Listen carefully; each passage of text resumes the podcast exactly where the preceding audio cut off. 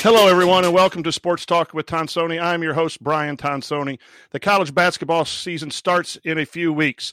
Practice has been going on for some time, and everyone is excited to see their favorite team in action. This episode will be the first in a four part series where Brian Morrow of Busting Brackets, myself, and a guest will preview every conference in the country. This episode will focus on the conferences from the eastern part of the country. Our guest tonight is Brian Ralph. Did I say that correctly? You did. You did. Okay, of Busting Brackets as well. Brian is a graduate of South Carolina currently resides in North Carolina. And we will together be covering these conferences the American East, the Ivy Conference, the MAC, not the MAC in the Midwest, uh, Northeast, the Patriot, the A10, the Big East, and the ACC on this show. So let's get started. Brian Morrow, I'm going to have to make sure I say the last names tonight because we have three Brian's on the show. Brian Morrow, introduce yourself real quick. Morrow, you guys have seen me on the podcast before. I write for Busting Av for about a year and a couple months now. Really excited for the college basketball season, um, and hopefully my picks um, for who's going to win the, the conference title do well. They probably won't, but, but that's my little disclaimer. So, Brian Ralph, uh, introduce yourself to our listeners. Name is Brian Ralph, also right for Busting Brackets. Very excited. I've been covering college basketball um, for different outlets for about seven years now or so. Very excited to get the season started. It's a, a season I think it'll be interesting. There's no clear cut top teams. There's no clear cut top players. There's a lot of parity, I think, at kind of every level of the sport, which will make for a, a very exciting season. And speaking of that parody, we're going to start off in the American East, which produced its championship last year, UMBC, which was the first 16 seed to beat a number one seed in the NCAA tournament. And UMBC finished, I believe, uh, let's see, third or fourth in the conference. Uh, finished, finished second last year with a 25 and 11 overall record, 12 and 4 in the conference behind Vermont, who only lost one conference game but was defeated in the conference tournament.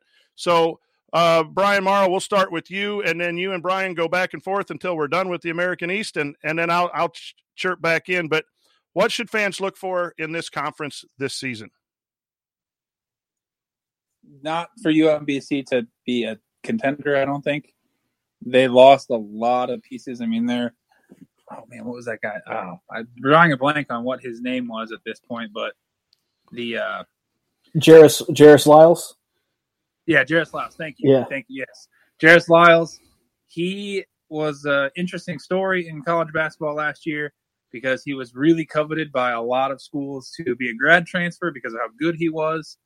He decided to stick with UMBC, and then he had probably the greatest game of his career. Obviously, the greatest game of his career um, and the absolute whitewashing of Virginia last year in the tournament. So I've I've watched Virginia basketball a lot. I am one of the proponents that has said sometimes that their style of play doesn't always work in the tournament against up tempo teams, and UMBC was one of those.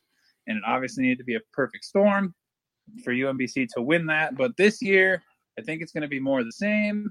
And I picked Vermont However, I have Har- or Hartford as a 1B or 1A, technically. I think they're close. Yeah, I think there are definitely a couple tiers in this conference. You have probably three or four teams who have no shot at really doing anything.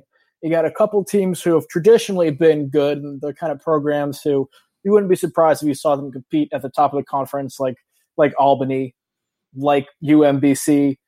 U- UMBC lost a lot they lost a lot more than Lyles. They lost um, that tiny little point guard, um, JJ Morrow, JP Morrow, something like that, who was who was really really good and key to what they did offensively. I think they'll still be good. I really like what um, Coach Odom has done with them in that regard. But like you said, it's clear to me Hartford and Vermont are kind of one A, one B. The difference for me going into the season right now, I have Hartford slightly ahead of Vermont because kind of like UMBC, Vermont lost a lot of people, a lot of key seniors from the team. The teams they've had the last two years that have won 27, 29 games, pushed 30, and made them one of the best mid majors in the country. They lost a lot of those guys. They have Anthony Lamb back, who I think will end up winning Conference Player of the Year. I think he's the best player in the conference. But Hartford is coming off of a good year, returns pretty much everybody from that team, and I think you'll see them break through and, and win the conference this year. Let me ask you guys this about these small conferences that um, how hard is it for them to win the regular season and then win the tournament? I think everyone knows everyone and, and they play so many conference games, and you see a lot of times the best uh, teams like a Vermont don't get in. Any thoughts on that and, and just on how difficult that is for, for a team to win both?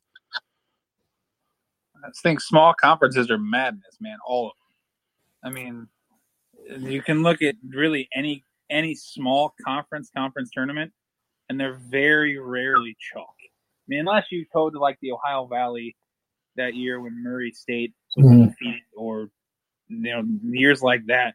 Even last year with Vermont being as dominant as they were in the tournament, they I mean they lost on a last second, basically buzzer beating prayer by Lyles, but they just kind of they could never put UMBC away in that game last year.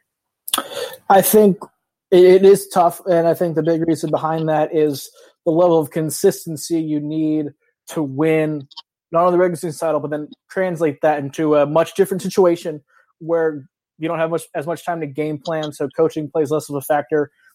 If you have one guy who gets hot like Jairus Lyles did, who ended up being the best player of the conference, one of the best players really in the country for those couple weeks in late February and early March, you get a guy that catches fire like that, it can change everything. We've seen some of these small conferences try and change it up so they get their better teams and the regular season champs a better chance uh, to go. And we've seen a couple conferences give just like their top two seeds double buys to where they essentially enter the tournament in the semifinals as a way to try and get them uh, a, a, bigger advantage as opposed to having to go through three straight days of games or things like that. So I, th- I think we're seeing these teams kind of adjust, but it's also one of the things that we love about the sport. It's just those last couple weeks of March and that unpredictability and who gets hot. And speaking yeah. of conference yeah. uh, of conference tournaments, the last conference to adopt a conference tournament is the Ivy League, and they go to a four-team tournament now. So let's transition onto the Ivy League. Uh, and Brian Morrow, start again. Who do you think um, people should look at in this league? Much like, much like the America East, that I think, as Brian pointed out, this is going to be another conference that has tiers in it. The bottom tier of this conference is not going to do anything really of any relevance at all. Then you have teams like Harvard and Penn, and I'll even throw Cornell in there, even though losing Stone Gettings is going to hurt them a lot. But they have teams like Harvard with Seth Towns and Bryce Aiken, and then Penn, who got the bid last year, are still going to be strong again. But Harvard seems to be, at least in my opinion, the team to beat going into the start of the season. I agree. I think they clearly have the most talent uh, in the conference. I don't think anybody else in the conference is capable of competing with another team that they may face in the first round of the NCAA tournament should they get the automatic bid. I think Harvard's the only team that can match up with a Power Five team or a better Group of Five team, just from a talent, a size, and athleticism standpoint. And the guys you mentioned, Towns and Aiken, are, are, are two guys that are going to be a problem and one of the better backcourts of any major in the country. I would give them the edge. Yale is going to be a very good team as well. They have been for the past couple years now. Um, and I, Penn's always going to be tricky in, to meet for me until they move the conference tournament because as good as the Palestra is, and I think it's uh, without Penn would be the perfect place for the Ivy League to have their tournament. But when you have Penn making it and then playing in their home arena. That gives them, I think, a, a, major advantage and does a disservice to teams that finish higher, like a Harvard or a Yale from a year ago. Did Yale make the tournament a couple years ago, or are yeah. they on a yeah. long streak? They made it um, had, a couple years ago. They had Makai Mason, who's now at Baylor, um, and and they actually beat Baylor, uh, I believe, in that first round game. Kind of shocked a lot of people. Um, but since then, I don't know if they've been back since then. And if they did, I don't think they, they didn't they do had, anything. That was the game that had the famous quote by, if I'm oh, not yeah. mistaken, I believe it was, oh man, his name escapes me again, but he said, um, you guys got out rebounded by like 15. How is that possible? He goes, well, the ball went off the glass, and you put two hands up and you grab the ball, and Yale did that more times than we did. So that's how. So that's literally the greatest troll quote of all time. And I remember that now. And before that, Yale had not been in the tournament for a long period of time, and then they come in and, and they get that win. And, and this mm-hmm. is this is one of those for anyone in the bracket. This is a conference where you look at depending on the matchup, uh, maybe they can uh, win a game in, in, the NCAA tournament and help you help you win your bracket down, uh, which is six months away.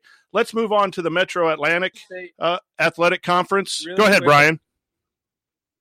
Really quick on Harvard, one school in the Ivy League, and I'm sure Brian Ralph will say the same thing. That can consistently pull top 150 players, even though they're still Harvard and their admission standards. They are. I mean, Tom. He, played at Duke. He won it. Pretty sure, and he is able to go in into places and pull kids that normally would go to other big schools and get like Towns and Aiken, for example he's the perfect fit for Harvard, and he's they're they're they're the I think only school in there. They're all Ivy League teams are always tough matchup because you know they're going to play smart and they're not going to beat themselves. But a lot of times the athleticism and overall skill set disadvantage plays uh, a, a, role in, in, games not being as close maybe as you might expect them to be. But Harvard's the one team that not only has the Ivy League smarts and and plays uh, plays a efficient game but they also have the size and athleticism and, and skill set to really compete with those with those uh, upper tier teams. Exactly. So keep an eye on that conference and Harvard and those teams uh, come tournament time for your upset special. And now we move on to the Metro at Atlantic Athletic Conference, uh, where four teams had winning records in the conference last year, and the team who finished fourth was the team who won the tournament. As we talked about our, already, the conference tournaments are what we love come March. Uh, Iona was the representative in the NCAA last year after a Rider uh, and Canisius was were both 15 and three in the tournament. Brian Ralph, let's start with you on this conference. Which teams um, look to be the head of the conference, and is there any surprise team in a conference that seems to to have maybe a three, four, or five seed come up and win occasionally? Uh, what are your thoughts on the Metro Atlantic Conference? Yeah, I like to call this the MAC. Get those get those extra A's in there in the middle. Um, to me, I think it's I think it's still you you could get that occasional team that gets hot uh, in March because as we've seen in years past, there's no like the top teams aren't overwhelming. I think though this year Rider and Iona are going to be your top two teams that kind of trade back and forth. Rider, as you said, uh, went 15 and three in conference a year ago, and they return pretty much everybody from last year's team release, a good portion um, of of their key players. Though that returning experience, with, along with how good they did in the regular season in conference play, plus maybe some added motivation of being upset in the conference tournament and wanting to represent their school in the NCAA tournament, that can be a driving factor for these teams who maybe feel like they need some redemption or maybe get to the NCAA tournament a year late. Even if they don't win uh, the regular season title, I think that motivation could play a big role for them in March. So I would expect them. Uh, I honestly would expect them to win both, but I definitely would expect Rider to win the conference tournament. Brian Morrow, your thoughts? Uh, well, De- Diamantino Vaughn, I think is how you say his name. Mm-hmm. Really good player. Yes. Super player that wow, that guy can ball.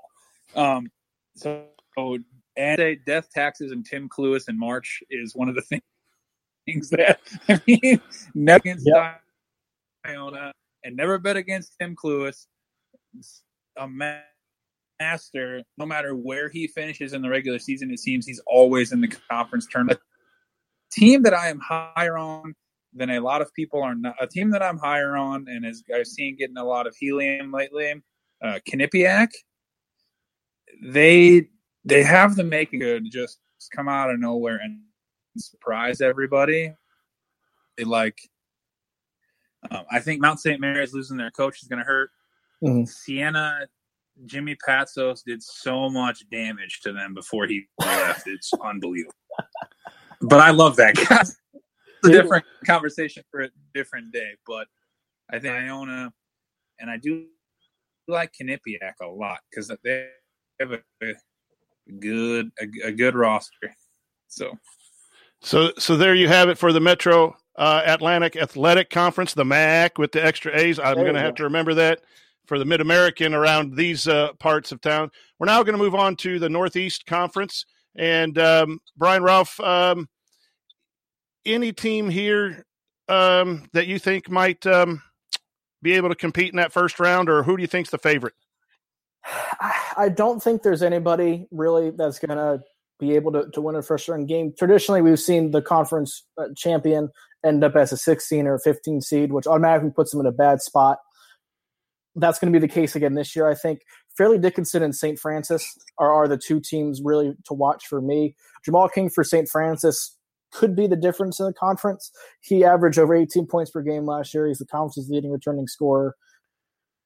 Outside of him, St. Francis doesn't have a whole lot. I like Fairleigh Dickinson over St. Francis in that regard, but King's the kind of guy who could go on a Jairus Lyles type run uh, last year and, and get hot and, and, carry them to a conference title and then potentially do some damage as, as a 16, 15, 14 seed if you want to. You can talk yourself into that if you want, but I, I still would go with Fairleigh Dickinson in the conference.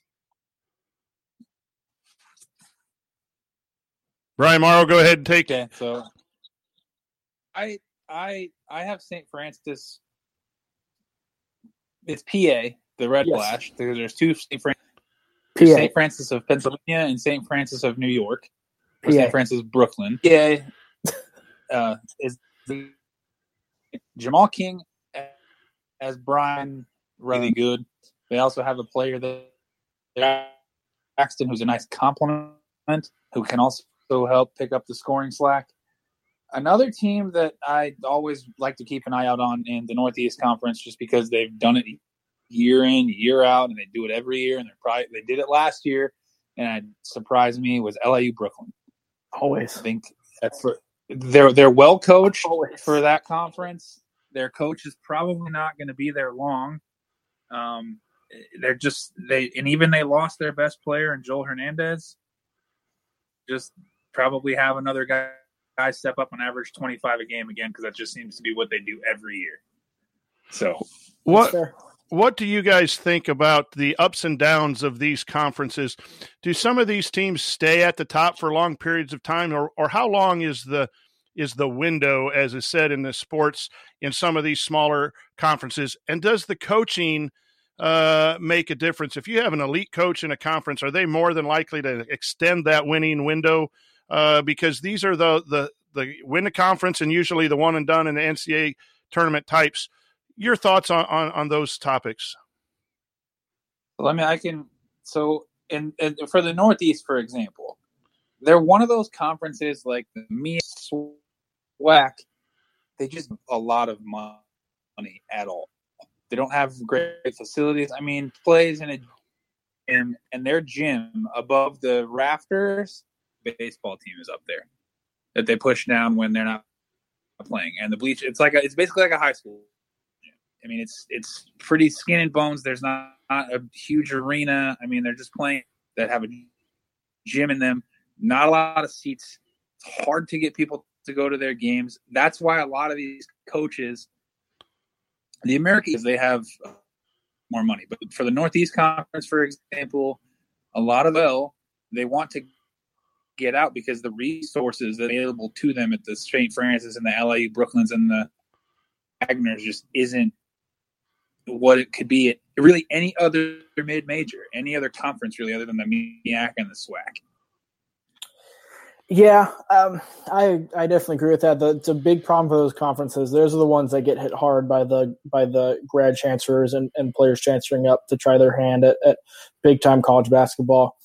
Coaching makes a difference only in terms of the conference tournament. Like if you have a coach who just knows how to prepare a team and, and get the most out of his team during those three, four, or five days, you're in a much better position than everybody else because you could mess around during the regular season, get a six seed, maybe have some tough road trips. But if, if you can turn it on during that week and you have a coach who knows how to turn that on, suddenly you're the only team from the conference that's really getting any national recognition, and that's going to elevate your profile and give you a major advantage over everybody else. I, I think in the Northeast, especially, we've seen uh, the the American East. I think is another, another conference that this happens with, but there's no team that has necessarily staying power because you see those best players, those better players for the best teams move up divisions, but you have the same two, three, four teams kind of rotating between who's conference champion. Like you have a an elite tier of teams that are able to kind of differentiate themselves from the lower tiers, and every now and again, one of the lower tiers will, will pop up. But it's traditionally the same two, three, four teams who are able to kind of rotate in and, and get all the conference championships.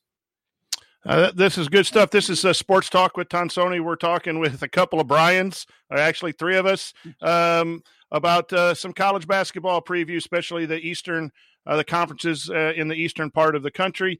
Uh, we've been through four conferences. We have four more conferences to go. We are now moving on to the Patriot League, and this league has had some success over the years in the tournament. Uh, specifically with Bucknell program, who has been able to win the tournament, get into the NCAA, and has defeated some bigger schools in the past. Uh, Brian Morrow, let's start with you on this one. Um, what what teams are are there that are going to be at the top of the Patriot Conference? I have attested to that this is wide open conference in the entire country. Next, there's not one team that glares at you that could be a possibility of better than better than the next. The team that I have picked to win it is Colgate. They have returning from last year, but that's not saying much because last year Bucknell was so much better than everyone else. But both of Bucknell's stars, uh, is that his name? Zach? What is his name? Nana Foulland is one. I don't remember what the other. Oh, I know who you're talking about, but yeah, yeah, big tall got yeah, yeah. Um, they're both gone, and those guys were the two best players in the conference last year. And Colgate has a lot of guys returning now. A team to keep an eye on who has, as we talk, majors and the lower ones have, you know, revolving door of like four or five teams. One team that has the conference a lot and the essentially down is Lehigh. And again, um, CJ McCollum, who went to Lehigh, is in the NBA. They have who's also probably going. So that's just when you have an NBA player in a mid-major conference, it helps you win a lot of games. Last year in the Patriot League, I'm counting one, two, three, five teams with winning records in the conf regular season conference. Um, of the 10 teams in the league. So that speaks to what Brian just said about it's a wide open conference. Um, Brian Ralph, your, your thoughts on the Patriot League? I still think you got to keep an eye on Bucknell because that difference between them and the rest of the conference last year was so great. And they're one of these mid major programs that may take a slight step back, but they're always there. You wouldn't be surprised if they won either the regular season or the conference tournament. Um, I agree, Lehigh's team to, to keep an eye out for. I think Boston BU, Boston University is another team that could potentially sneak through. Again, this is a, a, wide open conference, so really anybody in the top half has enough talent to win. Just a matter of who can play consistently, defend their home court, and then put together those uh, three, four straight days of of quality basketball in March. I think Lehigh will eventually win the conference tournament. I think this will be the year they kind of get back into that. It's going to cause a, a lot of problems in brackets because a lot of people who don't pay attention will see Lehigh and think, "Oh, they beat Duke that one time. All right, them in. They're a good team." yeah, Colin and Duke was not playing. Yeah, very well. So, but they'll just they'll you know. they'll they'll remember CJ like you said they'll remember CJ McCollum. They'll remember because it's Duke. They'll definitely remember that one. And so Lehigh will pop up on their bracket and they'll say, "Oh, Lehigh, I need to write Lehigh in." And Lehigh's Lehigh's a quality team, but I don't think they're going to really give any Power Five team or anybody that they'll play in the first round a, a major threat. Do you guys think? Can I just say? Yeah, go ahead. Sorry, can I say something too about kind of the so the mid majors? So as Brian Ralph had talked about with even the Northeast Conference about how you know they're all going to be like a, a 15 or 16. The fact that all of these teams have to go and play huge Power Five, Power Six schools because they have no money is going to rack them up enough losses to where their records are going to look terrible, right? Regardless of how good of team they actually are. So they're destined for the 15 16 seed line. It's just going to happen. I mean, last year, there was no way, and I, I, I still attest to this, there was no way that UMBC was a 16 seed, much less the worst team in that in the tournament last year, based upon seed line. But that's where they were, and Virginia also realized that they were not that bad. So that's just my little two cents on that. But what do you think um, when it do, does come time to pick your brackets? Yeah, here's a conference. Lehigh has beat Duke, and Bucknell has beat some Power Five schools. Are there certain conferences to look at that have a better chance? To, are there certain conferences that get better athletes and maybe hit on a, a pro athlete every once in a while? Uh, or is it just, you know, some team in a small conference has that magic at the right time? Is, is there any kind of pattern that our listeners can kind of look for through the season? Or is it just a, a random occurrence on the right day in, in March? I think there are conferences that you look at first for those upsets, but you have to look at each team individually. Like the Patriot League has had history of those kind of things, but when Lehigh made the tournament in 2012, like Lehigh hadn't done anything. Lehigh wasn't anything special, but if you looked at who they were and they had CJ McCollum, you look at at that team, you're like, oh, this team could do something. But the fall, you know, following year, Patriot League, and anybody who comes out of the Patriot League isn't going to pull off an upset like that. You have to look at team, the the specific team. The conferences may be able to, to tell you the who traditionally has teams that are on a athletic skill level to be able to compete with some of those bigger teams. Uh, so you need to look at those first, but I wouldn't pick a team just based on the conference they came from. You have to look at each team specifically. I would say that because I mean I can tell you with almost 100% certainty that that same year that Lehigh beat Duke, nobody had Norfolk State beating Missouri. And the one year that Hampton beat the Marcus Fizer led Iowa State team, nobody had that. And that Hampton team had nobody of note on it.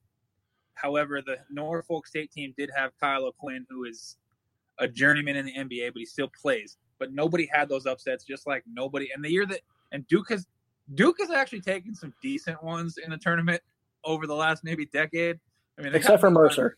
By, they got beat by Mercer and uh, Lehigh back to back seasons. So K's K's taken a few, but he's also won his fair share too. So one thing too with upsets because you'll get those where the team just comes out of nowhere. A lot of times when that team comes out of nowhere, for instance with Missouri, Frank Haith, who was the coach at the time, oh boy, is notoriously terrible in the NCAA. On yeah. the flip side of that, when you're looking for upsets, look at coaches and teams who are historically bad or underachieve in March. Like for for a stretch, Kansas maybe doesn't always go as far as they should. Um, coaches like Villanova like, for a while until Villanova until they won, and uh, the past five years they've won two titles and events out in the second round three times. Yeah, so like you know, it's it's hit or miss with them. But these are look for those teams as well when you're pick when you're looking for upsets. The teams and programs that traditionally may not have as much success as you would expect them to uh, in the NCAA another, tournament. Another thing I like to do is just, of course, this is me being the like you know basketball writer guru that I am, looking at teams like, for example, Loyola Chicago last year, or when Lehigh made their run, or then you have the team like Murray State, or even that St. Joseph's team. And there's one more that I'm trying to think of. Um, well, even when Gonzaga first got in the tournament, I mean, they're not really a mid major anymore, mm-hmm. but those are the kind of, I mean, or Buffalo last year. That Buffalo team last year was grossly underseeded. Yes. Oh, grossly yes. underseeded. That team should have been a top five seed in the tournament. They were ridiculously good. They have, I mean, they got they got dudes everywhere and they had they drew Arizona and just ran Arizona out of the gym. So another another thing, the last thing I'll say about this is pay attention to who wins these kind of games in the non-conference schedule. The, in in late November, early mid December, Loyola Chicago, for instance, last year went on the road, beat Florida in Gainesville. Everyone kind of realized, oh, these guys might be kind of good. They showed they could beat these teams, and then held strong all season long. A couple years ago, Hawaii um, went out and they beat somebody who was really good. Um, I think they actually won like a, a, Christmas tournament. And they beat a, a, couple good teams and then got to the NCAA tournament and upset Cal in the first round. Like those well, that teams, was the year that that was the year the Hawaii team. That was the year that Nebraska was preseason ranked. Um, Yes. because that was the year they just came out of the tournament and they blasted Nebraska in that first game of the tournament. Of course, realizing as an I'm a Nebraska fan that Nebraska team wasn't very good, but at that point in time, that Nebraska team was undefeated. So, and Hawaii Yeah. crushed them. so pay attention pay attention to those those teams that make statement wins in the non-conference and then if you see them pop up in your bracket again later later on remember like kind of keep a mental stock of those teams and kind of see who they're playing You know, this is really good stuff now for our listeners to to pay attention to these smaller one bid conferences and the results in, in, in the non conference season as well as the conference season. And everyone always turns in uh, into tournament week uh, to watch uh, those tournaments. But this is really interesting uh, conversation here. But now we move from the one bid to what we call multiple bids in the in the bracketology. These are conferences that can get not only their conference tournament winner or their designated winner into the tournament, but might be able to get multiple teams. And we're going to start with the A10. And um, last year they were able to get three uh, schools into the NCAA. They've had upwards of four or five at times. So, who are the favorites, uh, gentlemen? And how many bids do you think uh, this conference might be able to garner this year? We'll start with you, Brian Morrow, on the A10. So I, um, this conference is another weird one because there's not really a clear cut team. I mean, last year was Rhode Island. Everyone kind of knew that going in. yeah This year, I have a hard time betting against Bob McKillop ever, so I'm going to go with Davidson. St. Louis has the best roster, but their coach is a problem, in my opinion, at least. And then you just got to look at teams like George Mason, who have a really good core. Uh, teams like UMass have a really good core and a really good young coach, but I don't know if UMass is really there yet. And you still have to kind of put Rhode Island in there because Hurley built them. So I don't Mhm. know if they'll be too bad. And St. Bonaventure, because even though they did lose the probably the best backcourt in college basketball, they still have some pretty good pieces. You know, this is a conference. Th- th- I'll Go go back. I'll go to you, Brian, just a second. This is a conference that has had some teams that have made really significant runs in the tournament over the years. You go back to Davidson when they had a player. George Mason makes it to the Final Four. VCU to the Final Four. St. Joseph's as well. So depending on uh, who who's playing, there's some decent coaches in this conferences. This is this is a conference to watch when they're at their best. Can really make some noise come NCAA tournament time. Brian Rauf, take it away. I, I think St. Louis, Davidson, and George Mason are probably the three teams that will get in the tournament from here if they get three bids. It wouldn't surprise me if they got two, uh, and maybe it was just two two of those three teams. It wouldn't surprise me if they got four, and either UMass or Rhode Island slipped in there as well. But I think those three, St. Louis, Davidson, George Mason, are, are kind of a that top tier of teams who will be competing for the regular, regular season title. St. Louis, to me, has by far the best roster. Coaching is a problem Yes. offense might Yes. offense might might be a problem, but they have legit size everywhere. They have uh, athleticism everywhere. The problem for them is going to be coaching in close games, and then if they can score enough. They were one of the worst offensive teams in the country last year. How are they going to improve on that? They'll be deeper this year, which may help them, but I, I'm not sure if they have enough to necessarily get over the hump. The roster says they do. I'm a little, a little skeptical, but also very high on them. I think we, we could see them have a really big year. Davidson has the best coach in the conference. I think Bob McKillop. They have the best player in, Kellen Grady, who's a point guard that NBA teams are watching. So you can't count them out. I'm going to give the edge to St. Louis here. I think St. Louis has potential too, if they get in the tournament, to win a couple games because of their defense and their size. They they can match up with a Power Five team, so I like them in that regard. And you know, is there one team that does not look like to be in the top three or four that could come up and surprise in in the A10? UMass. They have one of the best players in the country. Luwane Pipkins gets buckets, man. That dude can fill it up. Like I mean, he, just- he man, that dude is he's he's fun to watch. He's their point guard. He's really good. UMass has been building towards this for a couple years too. Like they, this is the year that they're supposed to be taking the next step and kind of be in contention for a tournament bid. So that certainly wouldn't be a surprise. Um, I mean, it would be a surprise, but it also wouldn't be a surprise if they made kind of that extra, took that extra step when they made this leap to get make the NCAA tournament. People are counting Rhode Island out, but again, as as as we've mentioned, they have a very good roster. Still, uh, Danny Hurley left a lot of good pieces in place and a good program, so it wouldn't surprise me if they didn't have the drop off that we expect. So that's Russell on there. That's Russell. Really there you go. Yeah. So look for a couple teams uh, from the A10 to to make the tournament, and now we're into some power uh, conferences from the East. We're going to start with the Big East, and one of the questions I'd like to ask both of you overall is: the Big East going to take a step back? Some heavy graduations, um, uh, or or does it just reorganize itself to being uh, the top conference or one of the top conferences that it's been, as well as the normal who's gonna who's gonna be um, the favorite? So Brian Rauf, let's start with you. Is the Big East still going to move forward, or is it going to possibly take a step back? And then who who is your favorite? It's going to take a step back, I think, in terms of just overall uh, depth at the top. Villanova is not going to be Villanova we've seen the last couple years. They're going to be a very good team, a top twenty team, but they're not going to make a run to the Final Four. I don't think they're they're too young. They don't have enough depth at the moment. They're going to be good. They're going to win the conference because there's nobody who can really challenge them at the top. I don't think who has their overall talent and, and, and skill and the culture that Jay Wright has. They're going to play the right way. They're going to be good. They're going to win the conference again.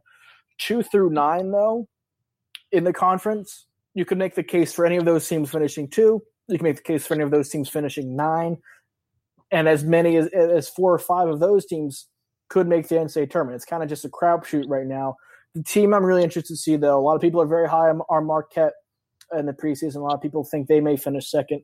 I I am really high on St. John's. I'm a believer in St. John's. I love Shamori Pines, uh, Shamori Shamorie Ponds, excuse me. Um, Mustapha Heron, getting him eligible, I think, is a big deal for them. Getting Ponds as running mate. Um, got a big man transfer in from Auburn, uh, who's going to give them some toughness down low. I think Chris Mullin is a better coach than a lot of people give him credit for. I don't think people realized how bare the cupboard was when he first got uh, got in charge of the program. Results could be better. Uh, they haven't had a winning season yet under him, um, but I don't think he's gotten the. People have been harder on him than I think they, they should be. But this is the year where they need to take that step forward, and I think they will. I think they'll finish second in the conference. Brian Morrow, your thoughts? Um, I do Villan. I mean, I think it'll be a down year, but down year for Villanova. So they make the Final Four instead of win a title. So you know, or go on the Sweet Sixteen. Um, they are going to have a much different looking roster, but as Brian Rauf said, they'll they'll they'll, they'll it's a Jay Wright coach team still. They're going to play like they're supposed to. They're not going to do anything flashy because Villanova teams never do anything flashy. They just beat you into submission and usually run up the score on you late because it's what they do. However, I also am one that really likes St. John's as well. I do have Marquette at second in the conference just because I think that having the player of the year in the Big East is going to do a That'll lot help. than Marcus Howard. That'll help. If you have not watched Marcus Howard yet, the kid can shoot the lights out and he never misses a free throw. I mean, that's, that's basically like the, the, the 10 second scouting report on Marcus Howard. Um, St. John's, I do like. I tell you, I watched them play a lot last year, and I could not figure out how they had that long losing streak in the middle of the season because that team had a lot of talent last year. I mean, they beat Duke. Like they, I mean, they went to a neutral yeah. court in the middle of a 12 game losing streak and beat Duke. So it's there. They can't. They can do it. Um, one thing is for sure in the Big East, and it's always going to be true: DePaul is going to finish in last. so I, I, I got it.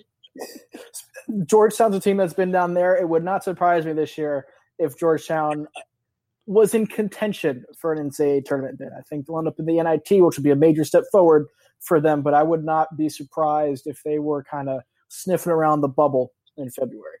That that took one of my questions. Uh, I was going to ask about uh, Ewing led Georgetown, saw them play at Xavier last year in person, uh, and they weren't necessarily too far off. Uh, they they weren't great, uh, but it looks like maybe they're headed in an upward uh, trend. And if I could ask you about a couple teams in the Midwest that belong to the Big East, how's Xavier going to transition with their new coach Travis Steele? Is one question, and then um, outlook for Butler this year, which is here in this in the state of Indiana, and a lot of listeners uh, may either follow Butler or or at least follow them as a secondary team to some of the others. Your thoughts on Xavier and Butler? Whoever wants to jump in can take the first one.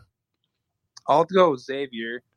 I'm not as high on Xavier as some others are. Initially, I was, but breaking down the roster, I mean, they're still going to have Chris Mack's guys, and Travis Steele is doing a heck of a job of recruiting.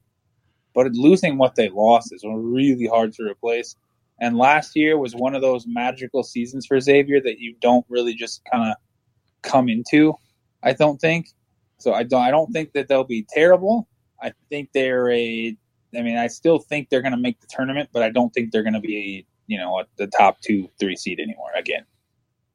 Yeah, I, I agree. I think they'll take a. They're still going to be good. I think they'll finish top half of the Big East, which will make them somewhat of a bubble team. Uh, but on the right side, I think that they may grab like a, a ten seed or so. Feels about right. Maybe getting that eight nine game. Um, they have some good pieces. I think Paul Scruggs is going to be uh, a very Not very. Jay Martin is still there, I think, isn't he? They got they they seem to have just some interchangeable pieces uh, that I think the transition from Chris Mack to Travis Steele they're still going to play the same way. They still have that style. They're not going to go through a a changeover year where they have to worry about kind of some turnover and learning a new system. Everything's going to be the same. The only difference is losing a guy like Trevon Bluiett losing a guy like JP Macura guys who meant so much to them on both ends, particularly offensively, replacing Bluiett scoring is going to be this team's biggest problem and is going to keep them from being that sort of uh, upper echelon team in the conference.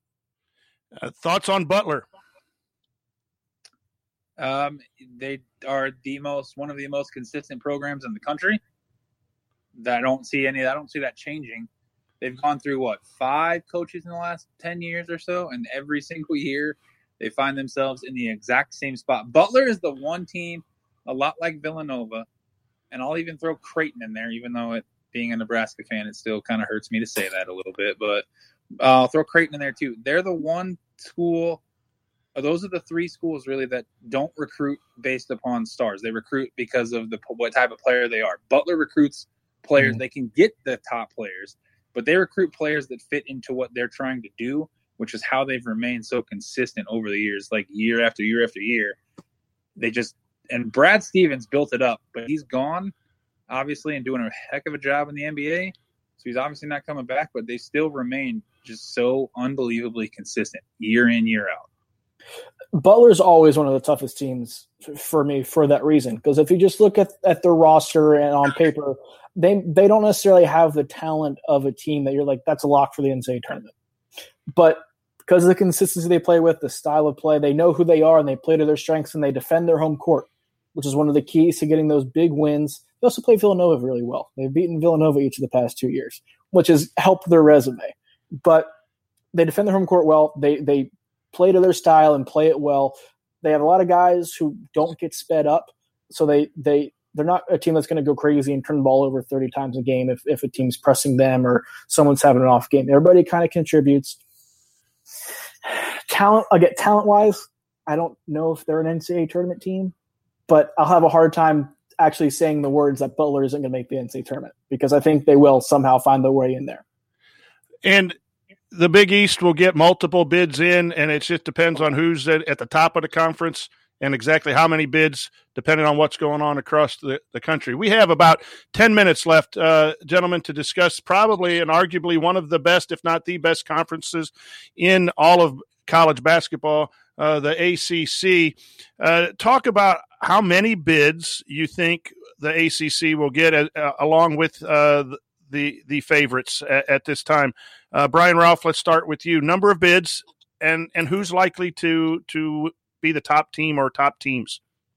I think we're gonna. I think we'll go eight bids in the ACC. I think eight's a good number. I think Louisville finds the way in the first year under Chris Mack.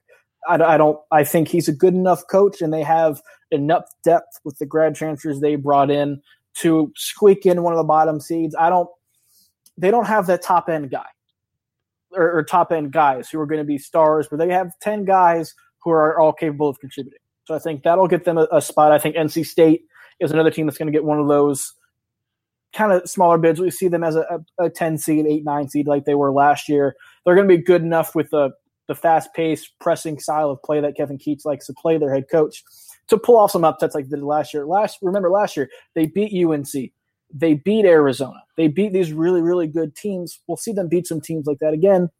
But last year, they also lost to UNC Greensboro. They lost to Georgia Tech. They had some just really head scratching losses. We'll see. I think we'll see that kind of inconsistency again, but those big wins will get them in. In, in terms of top teams, I think it's a it's a three horse race between Duke, UNC, and Virginia. I'm on record. I, I think North Carolina is the best team in the country this year. The only major hole that they have is at point guard, and I think the combination of Coby White and Seventh Woods, but particularly Coby White, these five star freshmen they have coming in, is going to erase all doubt about that within five games. But the way Virginia plays in the regular season and the way Duke defends their home court, I think it'll be Duke or Virginia that wins the regular season title in the ACC, but UNC will win the conference tournament, and then I think UNC will win the national championship. Uh, before I go to Brian Morrow, uh, from a coach's perspective, I think that I, I really like what you just said there, Brian, because sometimes it's talent in a in a multiple day tournament where you have to mm-hmm. win three games in a row. Uh, but there's a difference between how you play in the regular season with time to prepare and travel and all of that and style, and does then what style plays best in a in the ACC tournament. And sometimes it's your best athletes or or a hot team at at that point, and, and that's that I think that goes in the NCAA too. Your your better talent sometimes rises in those situations. Um, better uh, and better coaching or better systems might be able to eke out some more wins in preparation. And I think that is in play here with Virginia and Duke and North Carolina. Those different styles uh, in this conference. Brian Morrow, number of bids for the ACC, and, and and who you think are your favorites? Okay, well, I'll go. I'll stick. I'll stick with eight. Eight's a good number. It's really hard to get in nine. It's really hard to get in ten. Eight's yeah. a good number. Um, I am gonna. I, my whole thing with the ACC is I can't. I can't wait to watch this because literally, as Brian Rauf knows, the three freshmen that play at Duke are unbelievable players. And I'm not. I mean, so let's just say this: there's always a fan out there who loves to see kids who have rim-shaking, earth-shattering dunks. Who's a freak of nature? That's Zion Williams. Then you have the greatest, probably one of the best high school players that I've ever seen in my life, in RJ Barrett, who's from Canada. And then you have another kid who would be the number one kid in the country if not for RJ Barrett and Cam Reddish playing there as well. Then they have another guy who's unheralded, but was also a top 15 recruit in Joey Baker, who's going to come in and give them quick points when they need it. And that's only on Duke. And then North Carolina has Nas Little, who I've seen some NBA scouts saying that they've watched the kid play and think that he's going to be number one one in the lottery this year without even playing a college game. And that's over Barrett and Zion and Cam Reddish. And then you also have Virginia, who with their style of play, but they still have one of the best players in the country and DeAndre Hunter. So those three schools are going to probably be at the top. I am a lot higher on Boston College than probably anybody. I was, uh, I was about to bring that up. They are they are they're they're they're right there. I think this could be the year finally for Jim Christian that he gets them there team they really came into their own last year. Um, they, I mean, obviously Boston College one of the worst was one of the worst Power Five programs for probably the last five ten years, and last year they won some really big games, and they again are another team that beat Duke last year mm-hmm. as well. Um, seems to be a theme with teams in this podcast of teams that beat Duke. it's just because you're trying to, I mean, if you want to be number one, you got to beat number one. Um, but I have also gone on record saying that I don't think that it's really that much of a race, and I think Duke is going to just run away with the title. So, I, if a, if a ninth team is going to get in, I think it will be Boston College because Ky Bowman, uh, their point guard, is special and can do everything. If he averages twenty seven and seven, it's not going to be a surprise. He's a triple double waiting to happen. Yeah, he's I mean, somebody. I'm not joking. Like he is, he he will he will get. Ky Bowman will get, and I'll you all you guys can kill me on Twitter for this later, but he's going to get at least three triple doubles this year, and I don't think he'll do it. It won't be that hard for him to do it either. I wouldn't bet against it. There are, I will say, there are three things in the ACC, um, not to take up too much time, that I'm really interested to see the first one with regards to Virginia, we, we've kind of just assumed now that they're going to be at the top of the conference, and I think they will be. But one thing that'll be interesting for me to watch how other teams uh, attack them. When UMBC beat them eh, last year, uh, Coach Odom went to the podium and talked about how they pressed Virginia and pressed Ty Jerome and pressed Kyle Guy. And that's what they had success with, getting them kind of out of the rhythm offensively. And they hadn't really seen anybody do that.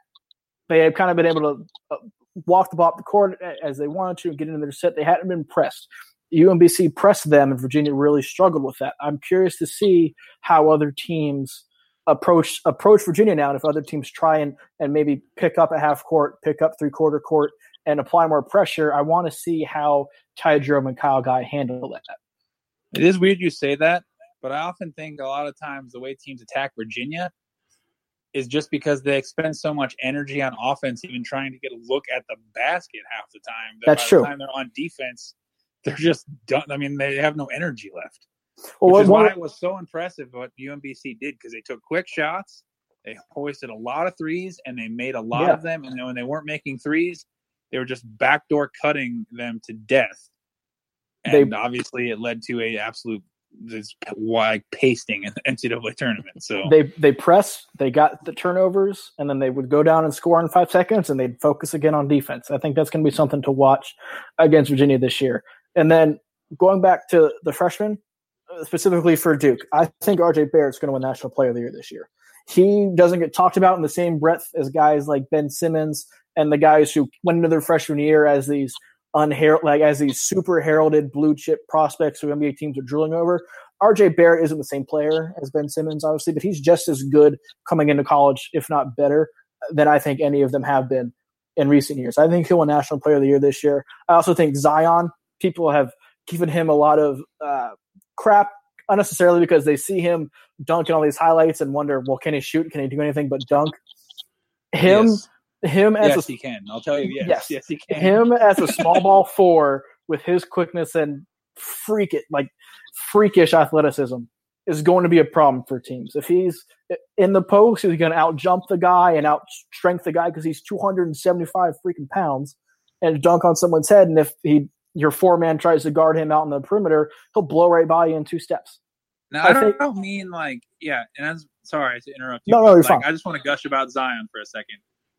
I don't mean to say like you know oh yeah I mean the kid I, I, and I will admit I first found out about him about three years ago watching some highlight videos. Oh yeah, so I'm that guy. But then I watched more on him, and the highlight videos don't really show the type of basketball player the kid is. He is a freak. I mean, I use this term like like he is. He literally is a freak. They're kids that are as big as he is. He's like LeBron of college basketball. Well, let's not go that far. I mean, he's not as talented as LeBron, but like he, as Brian Rauf said, he is going. You're going to take him off. Be like, oh, well, there's a six foot five kid playing the four, and I'm seven foot tall, so I'm just going to play lackadaisical defense. And then he's going to jump over you and dunk on yeah. you. And I'm not like, and he'll do it flat footed. The kid's never lost a dunk contest in his life. I don't see it happening ever at, at any point no. in his life. I mean, he is a monster, and he's so much fun to watch. I think too. The last thing I'll say, um, I think I, have said UNC. I think UNC is going to win the national championship this year. I think we'll see both Duke and UNC in the Final Four, which has only happened yes. one other time in 1991. I think we'll see both of them get in. Uh, the ACC will get two teams in the Final Four. Re- real Nas quick, Little, Nas Little's a beast too. The kid from UNC. Yeah. Oh yeah. Absolute. Real quick here, we're we're at about the five minute mark before we have to sign off. But uh, Notre Dame, a, a local school here in Indiana uh, they seem to be down. A lot of uh, people picking them in the latter half uh, of the season. A quick, uh, quick outlook on Notre Dame. There's just not enough there. Uh, I, I, think we saw that last year when Bonzie Colson went down and Matt Farrell was dealing with injuries. There's not a lot there right now. Next year, when they add some more talent and, and, and their young guys kind of progress and become a, another year older, they can get back in the NCAA tournament mix, I think. But during this this stretch they've had where they've been incredible and made the NCAA tournament every year, they've had two or three guys who you can rely on and say these two guys are some of the best players in the ACC. They can go win us a game. Everybody else can play good complementary basketball to those guys, and those guys will carry us. Last, they don't have those guys anymore. They can develop them, but they don't have those guys right now, and that's the difference. Brian Morrow, anything on Notre Dame? Yeah, I'll just play devil's advocate here and say never bet against Mike Brey. I mean, the guy seems to every year take That's nothing true. and create something out of it. So he's him and Jay Wright, him and Tim Cluess and Jay Wright are the three guys that it's re, and Mark Few. It's really hard to say like, yeah, they're not going to make it. Just looking at their roster, because every single year they beat somebody, and the way Notre Dame plays, they're going to knock somebody off. They're going to win enough good. They're going to win enough good games, and they're going to beat enough good teams to where they're going to get the benefit of the doubt, just like they did last year. Even though I'm still taking this to my grave, and I'll die on the hill.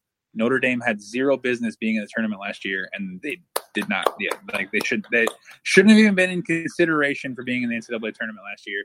They had horrible losses. I don't think somehow, the resume, the whole thing with Bonzie Colson without Bonzie Colson, the resume with yeah. Bonzie Colson, I don't think was good enough. I and we they lost a Ball State with him. I'm sorry, I'm not. Yep. and Indiana.